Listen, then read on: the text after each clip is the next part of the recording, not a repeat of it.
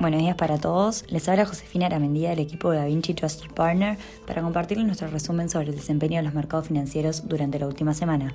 Esta semana los mercados globales han mantenido nuevamente la atención sobre el conflicto geopolítico y la invasión de Rusia a Ucrania, lo que se ha traducido nuevamente en jornadas altamente volátiles.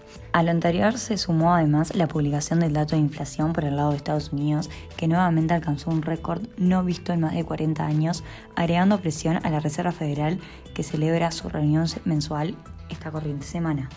La guerra entre Rusia y Ucrania se prolonga por más de dos semanas generando una crisis humanitaria y económica con consecuencias globales. Las últimas sanciones llevaron a Estados Unidos y al Reino Unido a prohibir las importaciones de petróleo ruso, lo que podría presionar aún más el alza del precio de los commodities energéticos.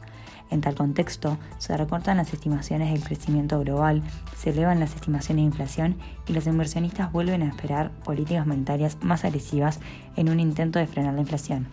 Hacia el final de la semana, sin embargo, el presidente ruso, Vladimir Putin, declaró que observaba cambios positivos en las negociaciones con Ucrania y calificó las mismas como positivas.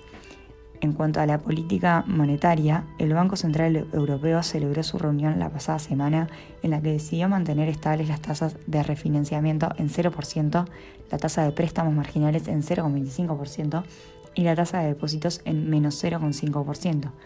La decisión llega incluso a pesar de las persistencias de las presiones inflacionarias y el impacto en los precios de la energía que implica el conflicto en Ucrania. De todas formas, la entidad indicó que se aceleraría el retiro de estímulos no convencionales, reduciendo el programa de compras de activos y anticipando su fin para cerca del tercer trimestre de este año. En lo que refiere a datos económicos, en Estados Unidos la inflación de febrero fue de 7,9% interanual, en línea con las expectativas del mercado. Además, se publicaron las solicitudes de beneficio por desempleo de la semana terminada el 5 de marzo, donde se registraron 227.000 sobre lo esperado. Para el lado de Asia, en China, la inflación de febrero fue de 0,9% interanual, en línea con lo esperado. Además, el índice de precios al productor del mismo mes incrementó 8,8% interanual sobre las expectativas. En este contexto, la volatilidad se mantiene elevada, con el VIX llegando a 36 puntos, un nivel no visto desde el inicio de la pandemia. Por su parte, para el corrido de la semana pasada en Estados Unidos, los principales índices presentaron caídas, extendiendo las pérdidas de este año. El S&P 500, el Dow Jones y el Nasdaq retrocedieron. Por el lado de, Europa, los índices bursátiles presentaron ganancias. En Asia los resultados fueron negativos, tanto el Nikkei japonés como el Shanghai Stock Exchange cayeron.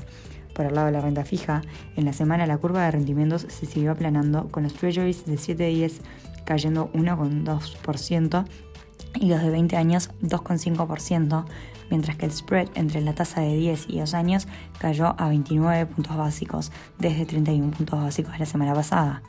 En la semana, los commodities se han apreciado fuertemente producto del conflicto en Ucrania, dada la importante participación de ambos países en la producción global.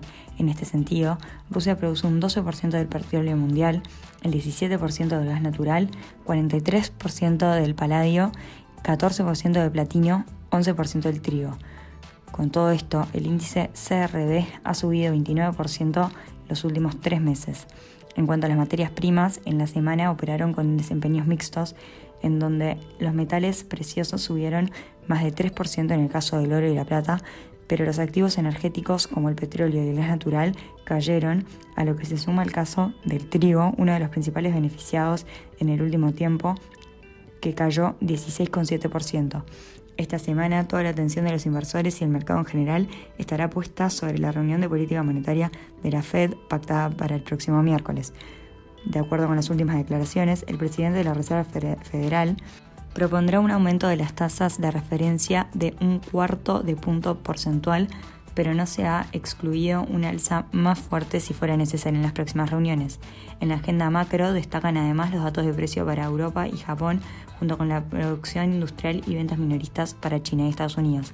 A su vez, en Estados Unidos tendremos, como todas las semanas, las solicitudes de beneficio por desempleo. Hasta aquí llegamos con nuestro resumen semanal de noticias. Cualquier consulta o comentario adicional, no deben contactarnos. Muchas gracias.